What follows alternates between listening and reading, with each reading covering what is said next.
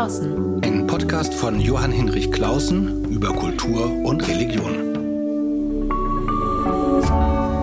RevLab. Herzlich willkommen zu meinem Podcast draußen mit Klausen, die erste Folge nach unserer kleinen Sommerpause und ich bin gleich verabredet mit meinem wichtigsten Gesprächspartner hier in Berlin. Das ist Olaf Zimmermann, Geschäftsführer des Deutschen Kulturrats. Ich sage immer, er ist der oberste deutsche Kulturlobbyist und er schreit dann nicht, also Dachverband aller deutschen Kulturverbände. Daher ist er mir ein guter Gesprächspartner, auch schon mein häufigster Podcast-Gast, schon jetzt das dritte Mal zu Gast. Wir hatten vor einem Jahr zur Dokumente eine vielgehörte Folge. Schön, dass ich bei dir sein darf, lieber Olaf. Ich freue mich sehr. Heute aber haben wir ein anderes Thema, nicht die Dokumente und Antisemitismus und so, aber trotzdem ein ernstes Thema. Gleich nach der Sommerpause fangen wir mit einem wichtigen inhaltlichen Thema an. Äh, über die Sommermonate war in deutschen Medien viel davon zu lesen, Austrittswelle epochalen Ausmaßes in der katholischen wie in der evangelischen Kirche in Deutschland. Ich weiß nicht genau, wir haben ja viele Hörerinnen und Hörer in der Schweiz, wie es da genau aussieht, aber ich schätze mal, es sind ganz ähnliche Prozesse, die dort ablaufen. Und das ist das eine. Also eben eine große Austrittswelle, ein, ein großer Verlust an Mitgliedern in der evangelischen Kirche. Darauf konzentrieren wir uns heute mal ein bisschen, denn du bist ja auch ein streitbarer Protestant. Ähm, und zugleich etwas, was mich irritiert, eine seltsame Sprachlosigkeit. Also auch bei uns Profis, bei uns Pastoren, Profis. Äh, aus vielen Gründen, da kommen wir gleich nochmal drauf. Und ich war sehr froh, weil du äh, in der Zeitschrift Zeitzeichen, die wir beide gerne haben, einen Zwischenruf losgelassen hast ähm, und ein bisschen deinem Ärger Luft gemacht hast, beziehungsweise auch einen Punkt gesetzt hast und ein Plädoyer gehalten hast, ähm, dass wir doch nochmal anders über diese ganzen Veränderungen, auch das Weniger und das Weniger werden sprechen sollen. Magst du mal kurz deinen, deinen Punkt äh, kurz zusammenfassen, worum es dir geht? Na, erstmal habe ich mich am meisten darüber geärgert, dass eigentlich gar nicht darüber gesprochen und gestritten wird, also innerhalb ähm, unserer Kirche. Äh, da hat man Austrittszahlen, die einen wirklich erschrecken. Ähm, über 300.000 äh, Menschen, die alleine im letzten Jahr aus der evangelischen Kirche ausgetreten sind und äh, es gibt nur so ein paar lapidare Sätze, ja, ist nicht schön, dass das äh, passiert ist. Ähm, in anderen gesellschaftlichen Bereichen würde so etwas dazu führen, dass die Köpfe des Spitzenpersonals rollen würden, äh, weil man einfach sagen würde, ihr müsst Verantwortung übernehmen, wenn also so etwas passiert. Und in unserer Kirche ähm, scheint das so zu sein, dass man zu dem Schluss gekommen ist, äh, da kann man nichts dran machen, das ist irgendwie Gott gegeben. Ja, die Leute äh, verlassen einfach die Kirche und wir machen einfach so weiter. Das ärgert mich sehr, weil ich glaube, wenn man nicht anfängt, diese Alarmsignale auch ernst zu nehmen und wichtig zu nehmen, ähm, dass man dann auch nicht bereit ist, die notwendigen Konsequenzen letztendlich zu ziehen. Und äh, so ist es im Moment. Das heißt also, jetzt werden wir äh, im nächsten Jahr werden wir die Zahlen von diesem Jahr haben. Alles spricht dafür, dass die noch einmal steigen werden. Da kann es uns auch nicht beruhigen, dass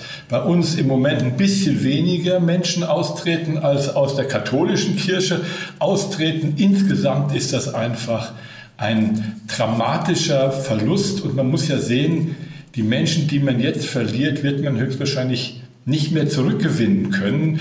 Und zwar nicht nur, dass man diese Menschen nicht mehr zurückgewinnen kann, man wird auch ihre Kinder nicht mehr zurückgewinnen können. Das heißt, ähm, wir verabschieden uns immer mehr aus einem großen Teil der, der Bevölkerung und ich sehe nicht, wie man da wieder hineinkommen soll. Und deswegen glaube ich, ist es eigentlich ja, Verpflichtung, jetzt zu sagen, wir müssen so schnell wie möglich diese Austrittswelle stoppen und darauf müsste sich alles konzentrieren.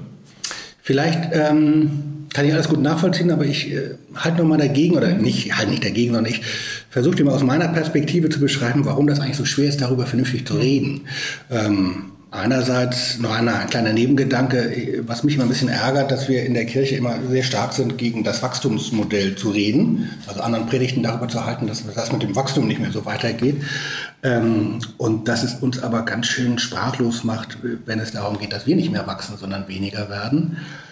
Äh, da kann auch nochmal ein richtiges theologisches oder ein geistliches Defizit vorliegen. Also wie gehen wir eigentlich damit um, wenn wir weniger werden? Wie können wir das eigentlich begreifen? Aber ich will dir nochmal so aus meiner Erfahrung sagen oder meiner Selbsterfahrung sagen, warum das so schwer ist. Das eine ist, es gibt eine ganze Reihe von soziologischen Faktoren, die haben unsere Kirchensoziologen seit den 80er, 70er, 80er Jahren erhoben und die werden weitergeschrieben und ähm, es gibt ja keine Institution, die sich so intensiv damit beschäftigt äh, und das auch wissenschaftlich untersuchen lässt mit großen Mitgliederuntersuchungen. Und zugleich löst das, diese, lösen diese soziologischen Einsichten auch eine Hilflosigkeit aus, weil man denkt, ich kann nichts machen. Das verbindet sich aber auch bei mir und bei vielen anderen auch mit dem Gefühl des Scheiterns. Also bin ich jetzt schuld gewesen? Also es ist ja ein persönlicher Job, den wir hier machen. Wir haben eine Berufung. Äh, und es ist natürlich immer auch das Gefühl, ich habe richtig, oder unsere Generation, wir haben es verbockt. Oder es war nicht gut genug. Ich kenne dann auch das Gefühl des Ärgers über Menschen, mit denen ich viel zu gemacht habe, für die ich viel gemacht habe, die aus irgendeinem Kram lächerlich austreten oder aber keine Lust mehr haben, wo ich auch sauer bin. Darüber kann ich aber jetzt öffentlich keine großen Reden halten, aber das äh, ist ja auch ein persönliches äh, Thema. Und aber eben, das finde ich auch nochmal so eine Frage, äh, eben liegt da nicht auch noch ein theologisches Defizit? Warum ist es eigentlich so, dass wir einen Gottesdienst dann schöner finden, wenn viele Leute da sind?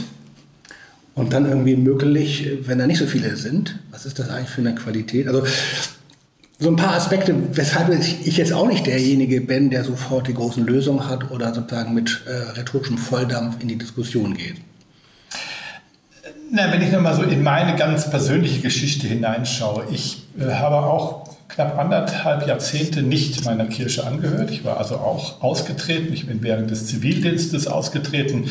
Ich habe meinen Zivildienst bei der Caritas gemacht. Wir haben unglaublichen Ärger gehabt und ich bin damals aus Wut über die katholische Kirche aus der evangelischen Kirche ausgetreten. Das war nicht die Sternstunde meiner intelligentesten Taten, die ich ähm, gemacht habe.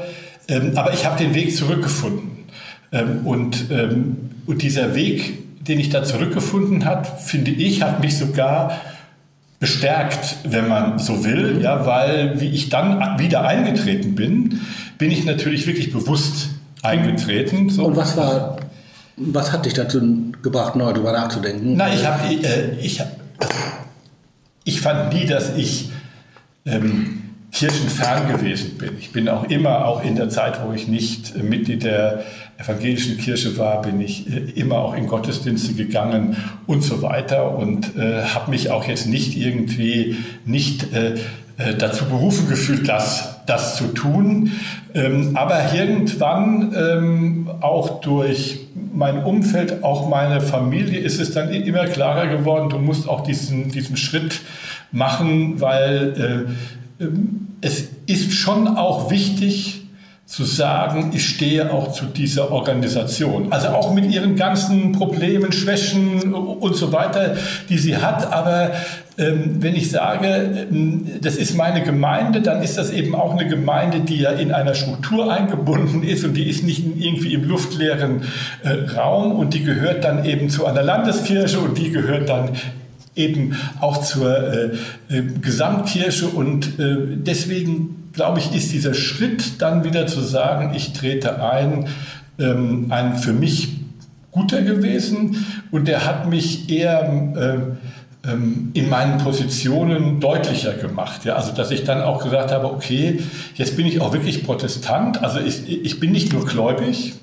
so, sondern ich bin eben auch Protestant mit diesen ganzen ähm, äh, Schwierigkeiten, die das auch so, so mit sich ähm, ähm, bringt. Und deswegen war das äh, äh, für mich eine, eine Beruhigung. Es war ähm, jetzt nicht besonders schwer, wieder Mitglied der Kirche zu werden, aber es war trotzdem natürlich ein Angang, den man, den man machen muss. Also man muss einen Termin machen, man ein hat Akt, ein Gespräch, ein Bekenntnis.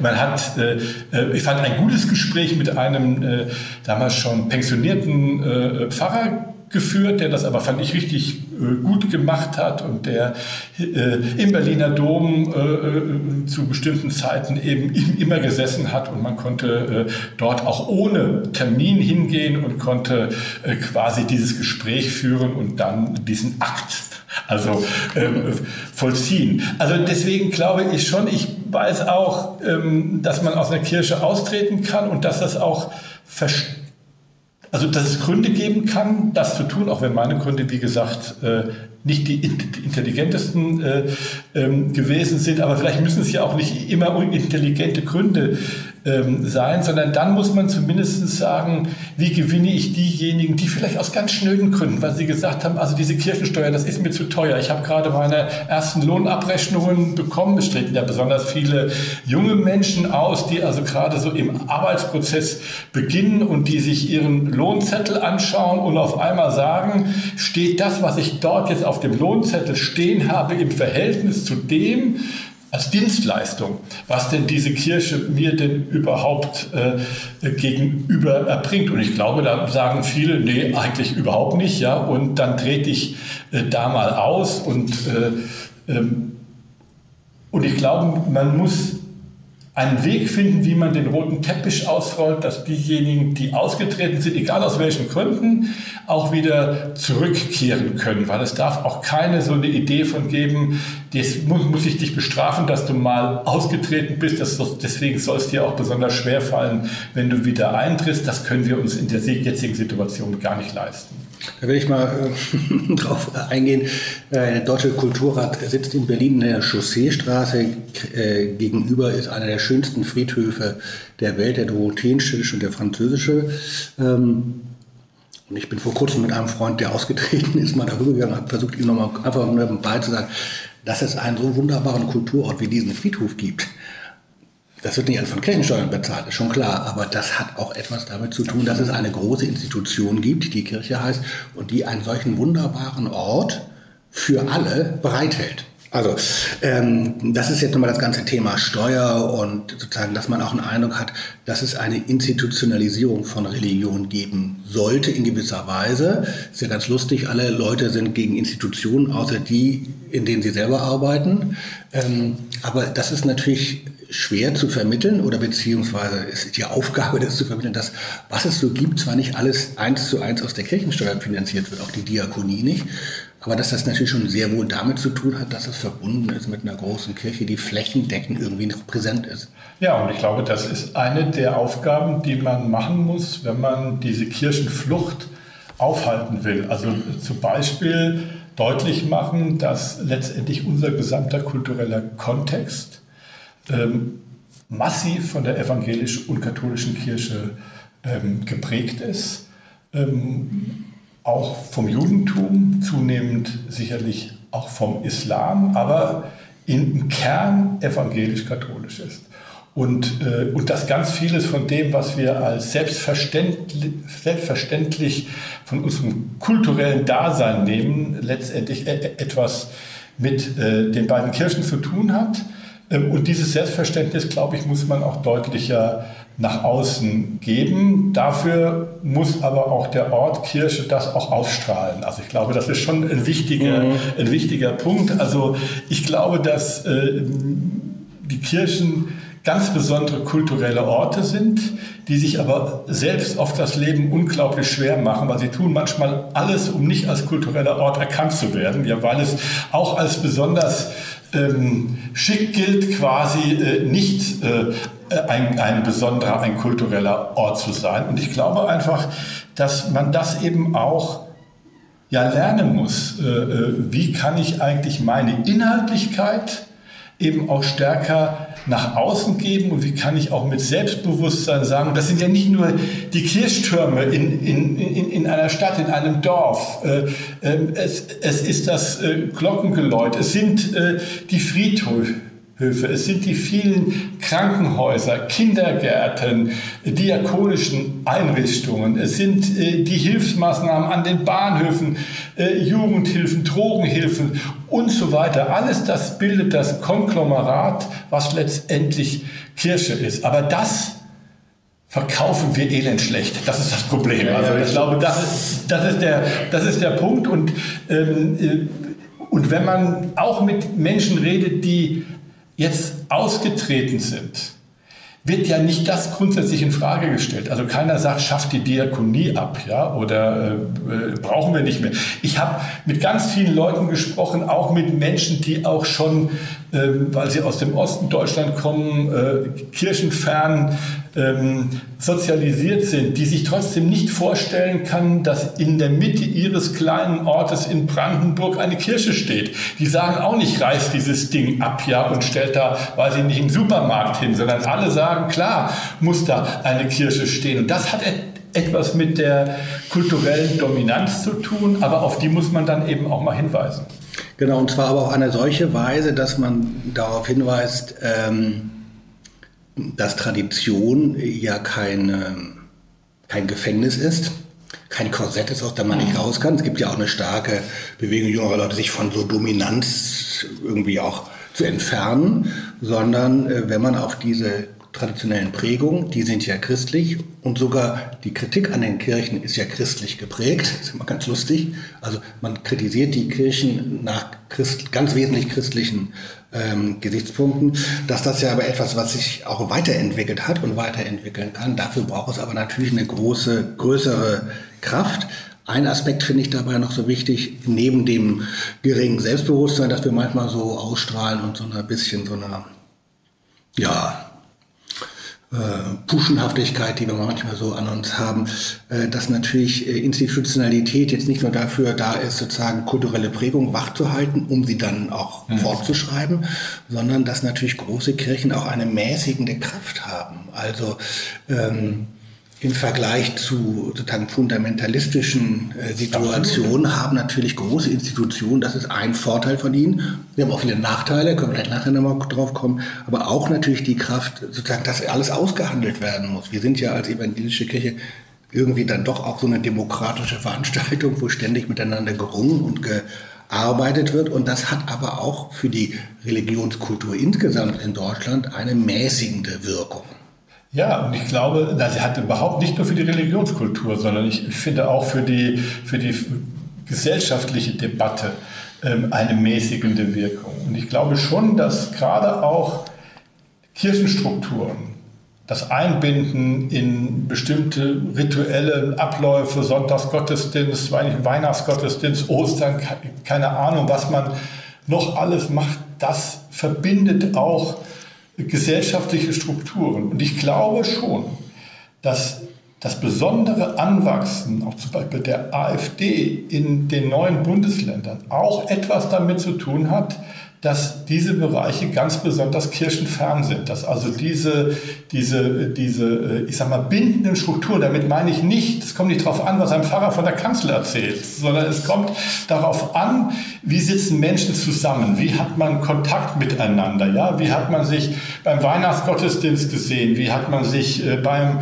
bei, beim Kirchenfest äh, gesehen. Dann weiß man einfach, ähm, ja, dieser mäßigende dieser mäßigende Kontakt, wenn man die Menschen kennt, wenn man sie als, als die eigenen Nachbarn sieht, dann kann man bestimmte Sachen auch nicht, nicht so machen. Ja, dann, dann, dann muss man mit einer gewissen Form der Mäßigung vorgehen. Und deswegen glaube ich, dass das Wegpreschen von diesen Strukturen, nicht nur diesen alleine, sondern auch anderen zivilgesellschaftlichen äh, Strukturen letztendlich zu, zu stärker Radikalisierung führt. Und das macht es ja auch so schwierig einfangbar, weil also niemand mehr da ist, der einfach sagen kann, hier, George oder Maria, komm, äh, das ist jetzt wirklich verrückt, wenn du das machst. Ja, komm, lass uns mal wieder irgendwas anderes gemeinsam machen. Das verlieren wir, das verlieren wir ganz besonders stark in den entchristianisierten Bereichen, aber das schwappt natürlich dann auch irgendwann weiter über. Dann komme ich jetzt mal auf einen Grund. Also die Frage ist immer, was sind eigentlich die Gründe? Und da gibt es natürlich eine Reihe bekannt. Ähm, Kirchensteuer zum Beispiel, eine allgemeine Institutionsverdrossenheit, Bedeutungsverlust von Traditionen. Es gibt dann auch den einen Grund, dass die Angebote schlecht sind und langweilig. Das mag auch sein, aber vielleicht nicht. Aber ich glaube, ein Hauptgrund ist das, was du hm, was du schon angedeutet hast, ist, dass es ganz schwer ist, noch so als Kirche auch im Kontakt zu sein. Ich höre das ganz viel von Kolleginnen und Kollegen in Großstädten, in Metropolgebieten, wo sich innerhalb von zehn Jahren die Bevölkerung austauscht. So deren Erfahrung. Und ich äh, finde es immer wieder verblüffend, wie stark ich selber oder wir alle in der Kirche eben von so idealistischen, idyllischen Vorstellungen geprägt sind. Die Dorfkirche, der Pfarrer, der seine Rosen schneidet und dann mit der alten Mutter und dem Kind und so spricht und einfach so eine ganze Familie begleitet. Das ist ja nicht mehr die äh, Lebenswirklichkeit, sondern wir haben gerade in den Großstädten, jetzt wenn wir mal sozusagen die ostdeutschen äh, ländlichen Gebiete außen vor lassen, ja eine irrsinnige gesellschaftliche Dynamik. Und da ist es nicht so leicht, ich, also, oder ich frage, ob du damit was aber nicht so leicht, sozusagen mit dem, was so eingeübt ist als Gemeindearbeit, da irgendwie in Kontakt zu sein. Und dann, wenn man, wenn dieser Kontakt nicht da ist, dann sagen die Leute, ja, was habe ich denn davon? Also ich glaube, dass die Kirche die Menschen abholen muss. Das ist ja so eine Plattitüde, die, darauf können wir uns sofort einigen. Aber dann, wenn es praktisch wird, finde ich, hat Kirche echt Schwierigkeiten. Also ich habe das bei meiner eigenen Tochter gesehen, die äh, Kindergottesdienst besucht hat, äh, die mit einer Gemeindereise in Israel gewesen ist, die sich also immer doch verhältnismäßig stark für das Thema interessiert hat aber man hat sie nicht irgendwo abgeholt. Ja? Mhm. Also das kann man sagen, ja, musst du dich selber drum kümmern, Kind, ja. Aber das weiß ich nicht, ob das der richtige Weg ist, sondern ähm, da hätte man sich gewünscht, irgendjemand wäre einfach mal auf sie zugegangen und hätte gesagt, du hast du nicht Interesse daran oder hieran, weiß ich nicht, Jugendarbeit zu machen, irgendwie Dings da.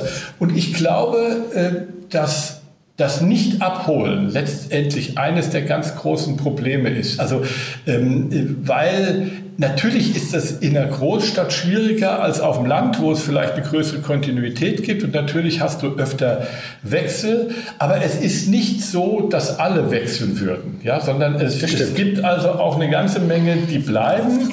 Und äh, ähm, die Kirche ist natürlich, also sie ist ja etwas Monolithisches. Ich habe auf der einen Seite den hauptamtlichen Kirchenkörper, ja, der ähm, alleine schon durch seine Ausbildung natürlich einen enormen Wissensvorsprung vor den, vor den Laien hat aber auch manchmal dazu neigt, äh, diesen Wissensvorsprung auch äh, letztendlich zu konservieren und nicht unbedingt äh, weiterzugeben. Dann habe ich ehrenamtliche Strukturen in der Kirche, die ganz wichtig sind, die aber manchmal von denen, die sie ausfüllen, auch mit Zähnen und Klauen verteidigt wird, dass niemand anders nicht war. Also da in diesem Bereich letztendlich ähm, hineinkommt. Und das, glaube ich, macht es Leuten, einfach gerne was wollen, aber sich nicht so sicher sind, dass sie jetzt wirklich sagen, oh, dann gehe ich da hin und dann werde ich für den Gemeindekirchenrat kandidieren und dann werden die schon merken, dass ich da was machen will, äh, die das nicht so machen können. Ja? Die äh, werden nicht abgeholt. Und ich glaube, dass es sie gibt und, ich, und deswegen glaube ich, dass die Kirche viel mehr Unterstützerinnen und Unterstützer haben könnte, wenn sie das strategisch machen würde. Also wenn, weiß ich nicht, die, der Kirchenvorstand, der, äh, der Pfarrer, die Pfarrerin sich jedes Jahr einmal in der Klausurtagung hinsetzen würde und jetzt sagen, jetzt gehen wir mal alle Namen von denen durch, die uns so einfallen, mit denen wir in diesem Jahr zu tun gehabt haben und wen könnten wir denn explizit ansprechen, weil es kommt nachher immer nur auf den einzelnen Menschen drauf an. Also das heißt, es kommt nicht darauf an zu sagen, ja, es wäre doch ganz schön, ich hätte dieses oder jenes gemacht, sondern zu sagen, ich spreche diese Person an oder ich spreche diese Person an. Und ich glaube, wenn man das macht und wenn man dann vielleicht dieses Ansprechen sogar richtig verteilt, ich weiß, dass es Kirchen gibt, die so etwas auch tun, aber, aber viele, glaube ich, tun das nicht. Und ich glaube, dass da noch ein enormes Reservoir wäre. Ja, wir kennen uns ja schon ein bisschen länger und ich kenne von dir dieses Plädoyer oder auch dieses gegen Ansteckern, gegen die Übermacht der Theologen mhm. in der Kirche. Äh, kann ich gut nachvollziehen. Ich würde allerdings die Kirchenjuristen mit hinzufügen. Und da hat man natürlich manchmal durch ein Übermaß an professionellen Theologen und Kirchenjuristen eher sozusagen etwas Zurückhaltendes, nicht unternehmerisches, nicht freiberuflerisches. Ähm, ich merke aber, dass es eine ganze Reihe von, also äh, von Gemeinden oder auch kirchlichen Einrichtungen gibt, die in dieser Richtung schon arbeiten. Und das heißt, äh, eben jetzt nicht einfach Leute suchen für die Gremien, die sind ja alle wichtig, aber die sind, äh, haben auch nicht die Dynamik, ich erlebe das äh, bei Kirchengemeinden zum Beispiel, gerade im ostdeutschen Raum, die so Kirchbauvereine gründen und dann ganz bunt mit einer bestimmten spezifischen Aufgabe, Kirchenrenovierung, Kirchenbespielung oder Fördervereine, Kirchenmusik oder so etwas. Also sozusagen neben der etablierten Struktur von Kirchengemeinderat und so weiter ähm, Möglichkeiten des Engagements eröffnen, äh, wo man tatsächlich dann auch eine gewisse, gewisse Selbstwirksamkeit erlebt, was man sonst, wenn man im Betrieb drin ist, natürlich nicht immer so hat. Also erstmal ist es so, dass das, was man liebt, man am kritischsten anschaut. Und mhm. äh, nein, ich finde, ich finde, der Beruf des Pfarrers, der Pfarrerin gehört äh, zu einem der eigentlich wunderbarsten Berufe und, äh, äh und da schaue ich mit, mit einem ähm, ja, positiven Neid drauf und sage, das ist super. Und ich glaube, dass es auch zu den wenigen Bereichen gehört und richtigerweise, wo, wo man auch noch eigene Akzente setzen kann. Also das mhm. heißt, das ist keine grundsätzliche Kritik an Theologinnen und Theologen, aber ich habe eine deutliche Kritik, wenn quasi alle Berufsbereiche innerhalb der Kirchen mit Theologen besetzt werden müssen. Und äh, das ist etwas, was mich auch wirklich nervt, ja, weil äh, ich kann mir die Ausschreibungen der EKD oder auch meiner eigenen Landeskirche anschauen. Ähm, also äh, es würde mich nicht wundern, wenn in der Zukunft auch äh, die Hausmeisterin der Hausmeister nur äh, eingestellt wird, wenn er also auch ein Theologiestudium vorzuweisen hätte. Ja, und, und da hat sich etwas verselbstständigt, dass dieser Bereich sich nur vorstellen kann, dass der eigene Berufsstand das macht. Und dieser eigene Berufsstand hat unglaublich viele Vorteile, was die Verkündigung angeht. Aber er hat natürlich eine ganz bestimmte Art und Weise, wie er an Dinge herangeht, wie mit Themen umgeht umgegangen wird. Und ich glaube, dass wir uns enorm beschneiden dadurch, dass wir nicht breiter sind bei denen, die hauptamtlich für die Kirche arbeiten, dass wir nicht dort auch andere Berufe deutlich mehr zulassen, damit wir auch andere Zugänge sehen. Und dazu gehört zum Beispiel natürlich die Ökonomie dazu. Ich glaube, dass Menschen, die gelernt haben, dass sie Leuten etwas verkaufen müssen, damit sie quasi ihren Job erfolgreich machen können. Ja. Und die Miete das, am Ende des Monats bezahlen können. Die also, äh, die ein kleines Unternehmen haben, die, die schauen müssen, wie sie mit dem Verkaufen, ich selbst war ja früher mal Galerist gewesen, das heißt, ich habe Leuten etwas verkauft, was sie nicht unbedingt brauchen. Was ich gehofft habe, dass sie es lieben, ja, aber sie brauchen es nicht unbedingt. So und trotzdem, äh, ich habe immer gesagt, es hilft mir gar nichts, wenn ihr mir sagt, ihr findet meine Arbeit toll. Das Einzige, was ich toll finde, wenn ihr meine Arbeit toll findet und deshalb auch noch was kauft, weil dann kann ich meine Familie ernähren, kann meine Miete bezahlen und so weiter. Und das schärft das Denken in eine bestimmte Richtung. Und ich glaube, dass die Kirche so etwas nicht für die Kirche es gut wäre, wenn sie so etwas hätte. Sie kann es gebrauchen, weil, weil man dann eben noch einmal auch die Fragen stellt, äh, wie kann ich denn jemand etwas verkaufen, was er nicht unbedingt braucht, aber vielleicht doch unbedingt haben sollte?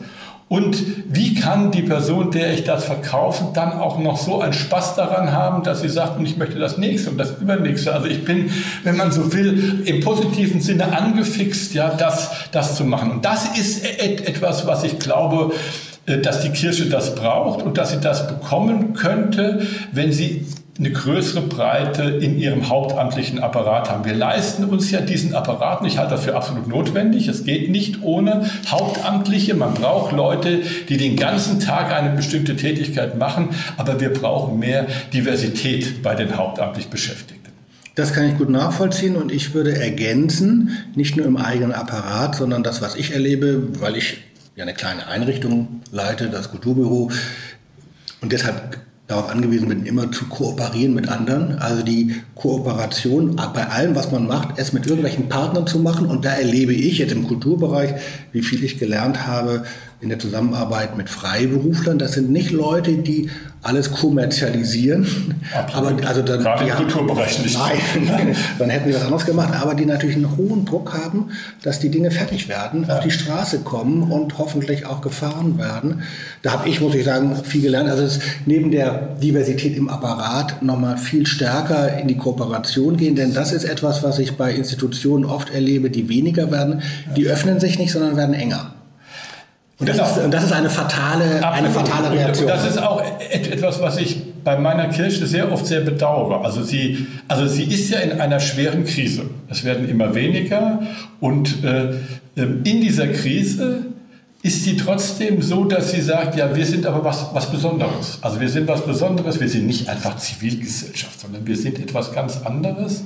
Und ich finde, dass das sich eben auch zeigt in der Zusammenarbeit zum Beispiel mit anderen zivilgesellschaftlichen Playern. Also wo ich finde, dass man echt was von lernen könnte, ja, wo man also wirklich die Möglichkeit hätte, ähm, eben auch mal wirklich zu schauen, äh, wie machen die das? Also wir erleben es ja im Moment gerade bei den Gewerkschaften, die also Eintrittswellen haben. Äh, die sind auch selbst überrascht worden davon, weil sie ja auch lange Jahre äh, immer mehr Mitglieder verloren haben. Und gerade Verdi im Moment also wirklich eine riesige Eintrittswelle hat, die größte in ihrer Geschichte, weil sie für ihre Mitglieder eingetreten sind, weil sie gesagt haben, dann streiken wir halt auch und es wird immer auch mal ein bisschen härter werden. Jetzt in dieser Zeit brauchen unsere Mitglieder zum Beispiel einen höheren Lohnabschluss, ja, weil sie eben durch die Inflation auch mehr Geld auszugeben haben.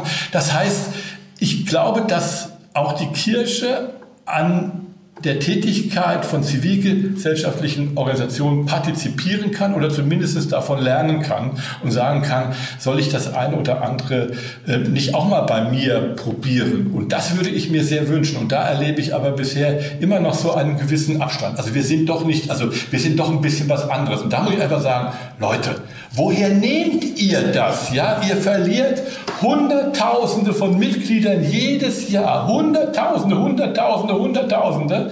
Und stellt euch trotzdem hin und tut so, als wäre alles super. Das nimmt euch keiner mehr ab. Und deswegen glaube ich, muss es dort ein, ja, eine grundsätzliche Veränderung geben, eine grundsätzliche Bereitschaft, erst einmal anzuerkennen, wo das Problem ist und dann vielleicht mit anderen gemeinsam eine Lösung zu finden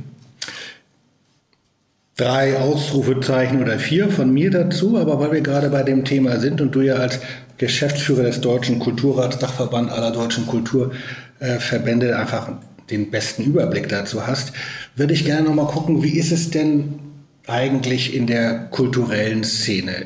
Gibt es da nicht ganz ähnliche Phänomene? Also ich sage nur mal so ein paar Beispiele. Also ein weniger werden, das gibt es auch beim Kino, das gibt es bei den Büchern, dramatisch im Qualitätsjournalismus, aber auch bei ganz wichtigen Vergemeinschaftungsorten. Ich habe gelesen gerade, in den letzten zwölf Jahren sind zwei Drittel aller Diskotheken geschlossen worden.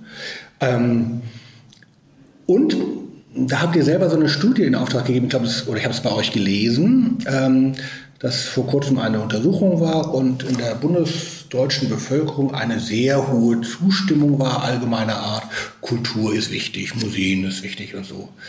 Dagegen aber die Frage, wie oft geht ihr denn dahin, ganz schön gering. Also dieser Widerspruch, von dem haben wir in der evangelischen Kirche ja auch lange gelebt. Man geht da jetzt nicht hin, man ist jetzt kein Kirchgänger, aber ist wichtig, dass es das gibt. Und irgendwann stellt man mal fest, ich gehe da ja gar nicht hin, Vielleicht ist es gar nicht wichtig. Und ich könnte mir vorstellen, ich rede mal kurz und dann äh, reagierst du, äh, ob nicht so eine ähnliche Dynamik tatsächlich auch im Kulturbereich droht, dass also diese Vorstellung, das ist wichtig, dass es Museen, Theater und sowas gibt. Ich gehe da aber nie hin. Und dann verschärft sich aber zum Beispiel vielleicht mal die steuerliche Situation, die allgemeine soziale Lage. Und dann fragt man sich, ups, nochmal so ein Theater für eine Milliarde renovieren oder eine Oper für auch, das sind ja immer gleich die Summen, die aufgerufen werden. Deshalb die Frage, ähm, das, was wir jetzt hier so für die, mit Blick auf die evangelische Kirche äh, beschrieben haben, gibt es das auch in der Kulturszene oder würdest du sagen, na, die ist so divers, die ist so unterschiedlich, äh, das kann man eigentlich nicht vergleichen, da gibt es andere Dynamiken? Also erstmal, glaube ich, haben wir große Veränderungsprozesse im Kulturbereich. Also das, was gestern noch von vielen geschätzt wurde, kann morgen schon äh, nicht mehr geschätzt werden. Dafür haben wir neue Sachen. Ähm, ähm, wir haben jetzt gerade wieder die äh, Gamescom, die größte, weltgrößte Computerspielemesse in Köln und ähm, der Games-Bereich äh, ist immer noch ein enormer Wachstumsbereich, ja, der mit ganz neuen Ideen auch jetzt äh, kommt und wir werden den als eine gesellschaftlich ganz andere kulturelle Ebene in der Zukunft noch kennenlernen, weil dort eben kulturelle und politische und soziale Debatten quasi mit Games ausgehandelt werden. Das haben wir früher so nicht gehabt. Ja, die Menschen gehen dafür weniger ins Kino. Das wird, glaube ich, auch so sein. Und da, äh, da werden auch andere Möglichkeiten, äh, ähm, die man nutzen kann, Netflix, äh, Amazon und Disney, wie sie alle heißen, haben einen Teil natürlich ähm, nicht Schuld, weil Schuld ist schon so eine moralische Frage. Ja, ja. Sie sind eines der Punkte, dass es diese Veränderung gibt.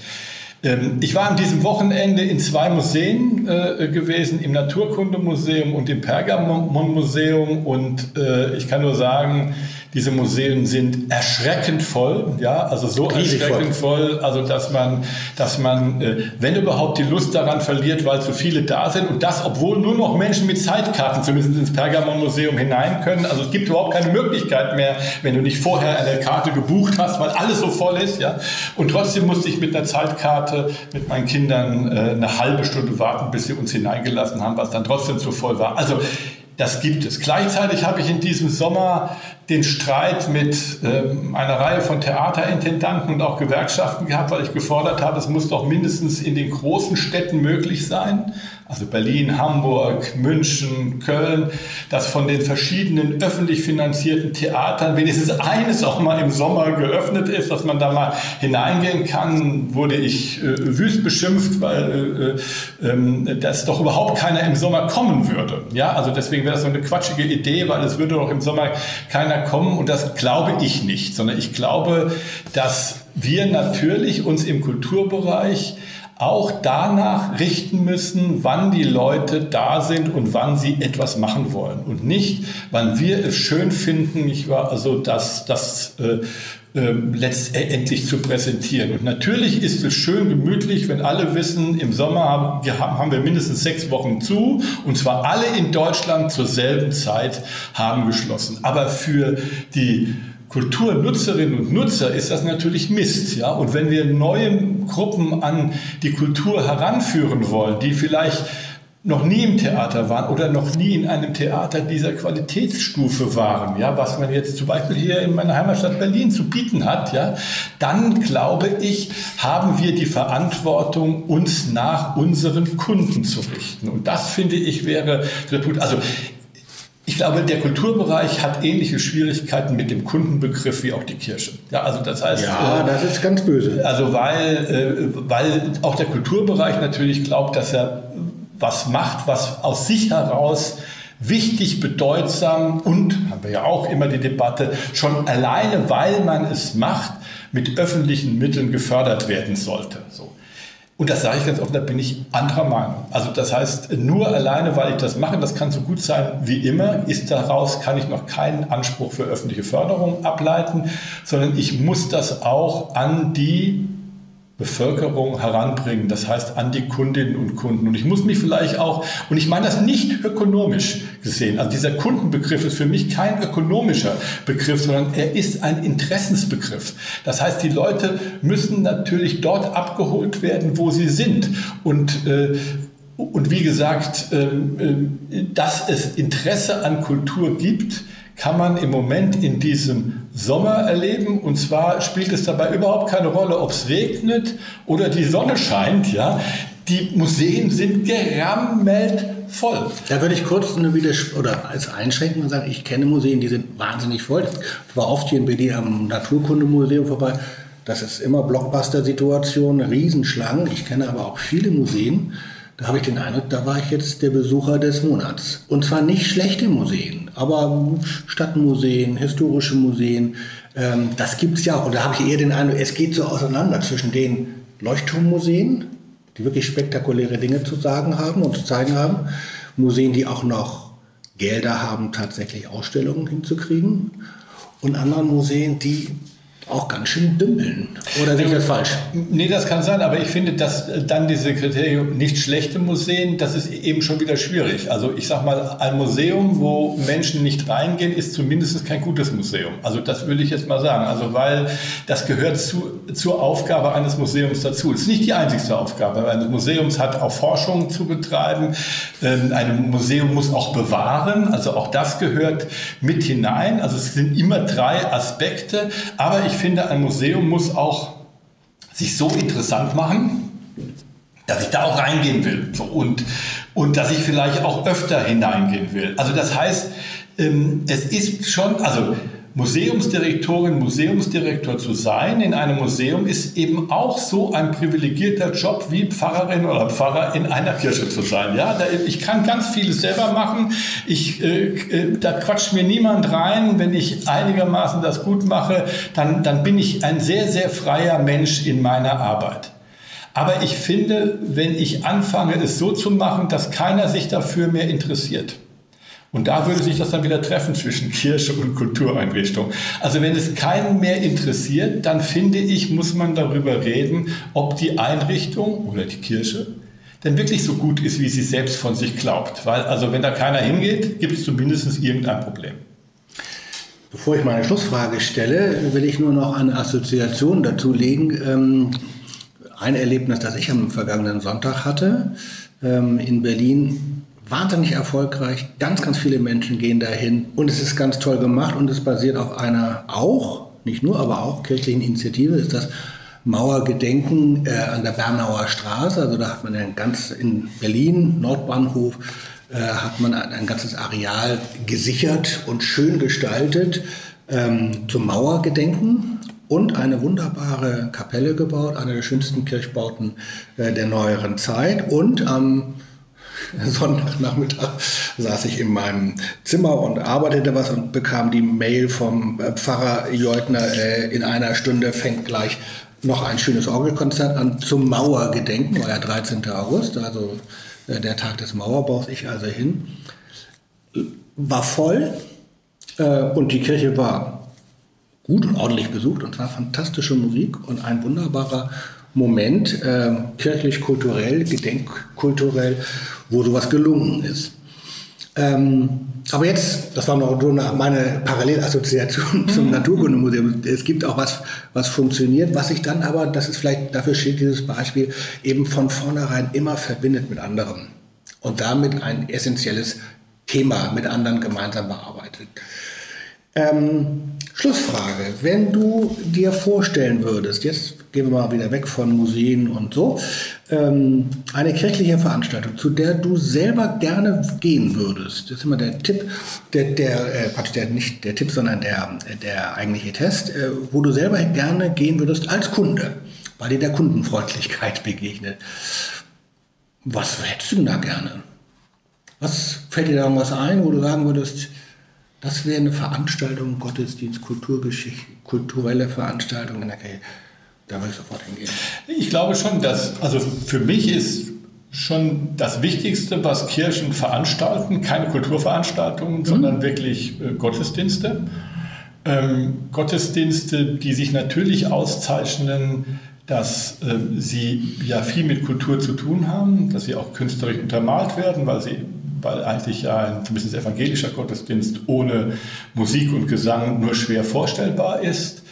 Ähm, ich finde es ganz wichtig, dass die Menschen aktiv daran teilnehmen können. Das heißt, da müssen auch die Pfarrerinnen und Pfarrer sich mal zurücknehmen und äh, müssen auch mal Lieder auswählen, die auch die Menschen singen können. Und zwar nicht nur die, die äh, ein Musikstudium hinter sich gebracht haben. Äh, eines der riesigen Probleme, was ich immer wieder erlebe, dass die Kirche still bleibt, nicht weil sie leer ist, oder weil es wenig Interesse daran gibt, sondern äh, weil es eine, finde ich, tiefsitzende Arroganz bei der Musikauswahl gibt, die, die, die mich manchmal also auch wirklich nervt. Ich glaube, dass ein evangelischer Gottesdienst ohne Abendmahl kein Gottesdienst ist. Das heißt, das gehört für mich, also der Ritus gehört für mich dazu. Ähm, wir haben auch jetzt in der Post-Corona-Zeit trotzdem noch die Unsitten der Corona-Zeit weitergeführt. Also äh, zumindest in meiner Kirchengemeinde trinken wir immer noch nicht aus einem gemeinsamen äh, Becher.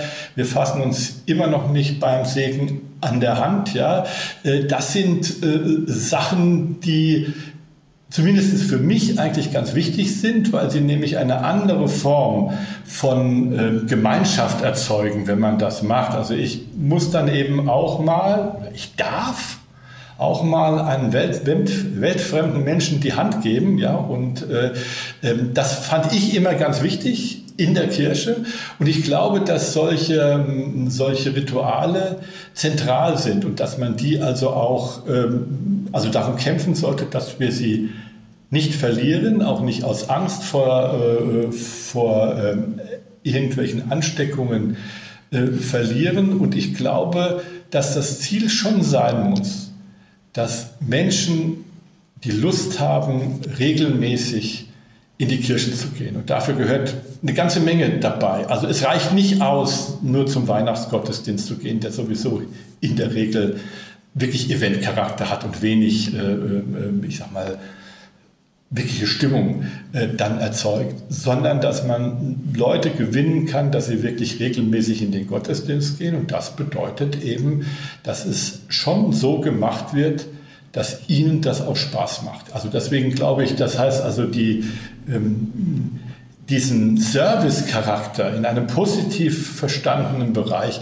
ist unbedingt notwendig, wenn ich die Menschen dauerhaft an die Kirche binden will und wenn ich eben nicht nur diese Weihnachtsgottesdienst Protestanten haben will, sondern wenn ich ein bisschen mehr haben will. Weil wenn ich nur Weihnachtsdienst Protestant bin, wenn ich mal irgendwann, da kann ich mich gar nicht daran erinnern, getauft worden bin, wenn ich vielleicht kirchlich geheiratet habe und wenn ich mich vielleicht auch noch vom Pfarrer unter die Erde bringen lasse, wenn ich dann die Rechnung aufmache und sage, ist der Kosten-Nutzen-Relation zwischen diesen beiden Sachen, also was ich in diesen ganzen äh, mhm. Äh, Zeiten bezahlt habe, für diese Dienstleistung angemessen, wird jeder automatisch zu dem Schluss kommen, ist natürlich nicht angemessen. Aber das ist eben nicht Kirche, sondern Kirche ist viel, viel mehr. Und dann denke ich, glaube ich, auch ganz anders über das, was äh, äh, Kirchensteuer oder ähnliches angeht. Lieber Olaf, Vielen herzlichen Dank für dieses engagierte Gespräch und deine Kritik und deine Plädoyers und deine Vorstellung. Postskriptum. Alle diejenigen, die Lust haben, Olaf Zimmermann ein bisschen näher kennenzulernen, können mal auf die Website des Deutschen Kulturrats gehen und dort finden Sie ein sehr schönes Buch von ihm angeboten, das gerade herausgekommen ist. Im Frühjahr war das. Mein kulturpolitisches Pflichtenheft mit sehr vielen, sehr äh, gut geschriebenen kurzen Texten zu allen, ich soll mal sagen, allen wesentlichen Aspekten deutscher Kulturpolitik. Und es geht auch um Religion und Kirche und so. Und Religion und Kirche fehlt natürlich auch nicht. Also das, wer sich ein bisschen dieses Gespräch vertiefen will durch schöne Lektüre, sei herzlich, äh, ihm sei herzlich dieses Buch empfohlen. So, vielen herzlichen Dank, lieber Olaf. Das Danke war schön. Bei dir. Danke.